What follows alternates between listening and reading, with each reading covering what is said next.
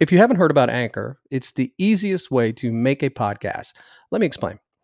There's creation tools that allow you to record and edit your podcast right from your phone or computer, and it's free. Anchor will distribute your podcast for you so it can be heard on Spotify, Apple Podcasts, and many more. And you can make money from your podcast with no minimum listenership. So it's everything you need to make a podcast in one place, very easy. So download the free Anchor app or go to anchor dot f m to get started.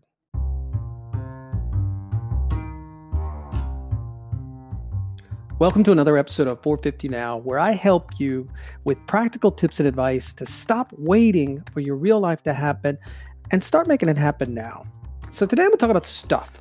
So for all you auditory learners, kinesthetic learners, I'm going to need you all to be like visual learners. So everybody's going to have to be a visual learner for this one, because I'm going to try to paint some pictures about the stuff in our life and how we let it impact us. So there's two main categories of stuff. There's personal stuff and there's professional stuff. So let's talk a little bit about personal stuff that doesn't bleed into professional stuff. And we'll get into those bleed-ins in a little bit later. You've got community stuff, stuff you're doing around the community. You've got family stuff, pretty important stuff. You've got stuff you can't believe you ever did or said stuff. This sometimes falls in the forms of regret stuff. And we got fun stuff for free with friends. Now that actually can bleed over into personal stuff, professional stuff. So we got a lot of stuff in our lives. Now let's look at some professional stuff and how it bleeds into personal stuff and vice versa. First off, fun stuff for free with friends can be both professional and personal stuff. Stuff for inundating polka-dotted elephants. That's right, crazy stuff. And there's stuff you might as well do in your sleep stuff. That's that automated stuff that we go to work and we just punch the button and we just go through our automation. They got stuff you hope that one day never happens, or stuff that you know you never wanted to do, but you still did it. Stuff you hope no one ever knows you did. And this isn't professional stuff. So think about that stuff. That kind of stuff is the stuff we know sometimes when we're making the mistakes and we do it anyway. But then there's some stuff in our professional lives we make the mistake. We kind of hope nobody ever sees that stuff. Now we got to own that stuff, because that stuff can fester and boil, and that stuff can get you in a lot of trouble in your professional life. So wherever you've got some stuff that you hope no one saw you did, you got to fix that stuff. So within work, you got picky business stuff, you know, that monotonous stuff.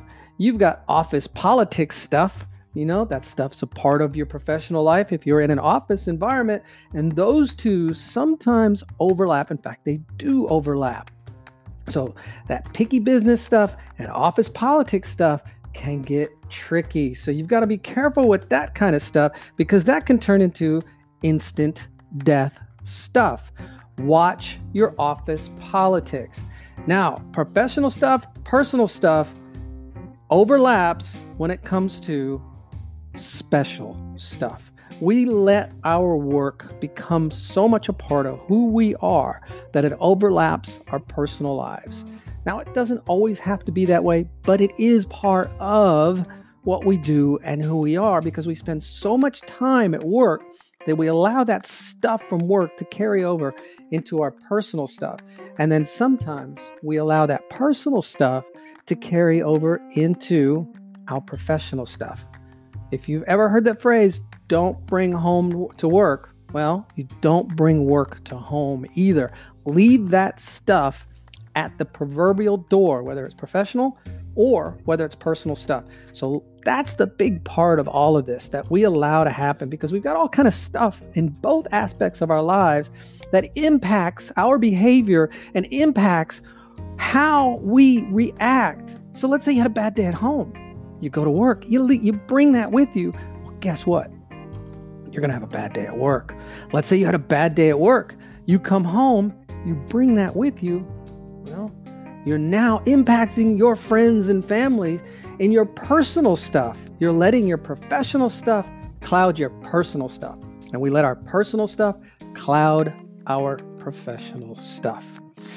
Bit of advice that I've given often to people is if you're having problems, we all do, it's understandable. Remember, I have a saying that whatever you're going through, somebody is going through it as well. Somebody is about to go through it, and somebody has solved it.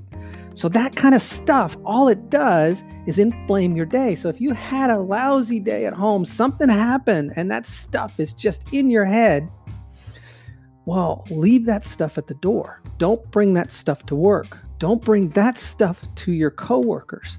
Don't let that stuff affect your productivity at work. Leave it alone. In fact, what I've recommended is let the work distract you from that stuff.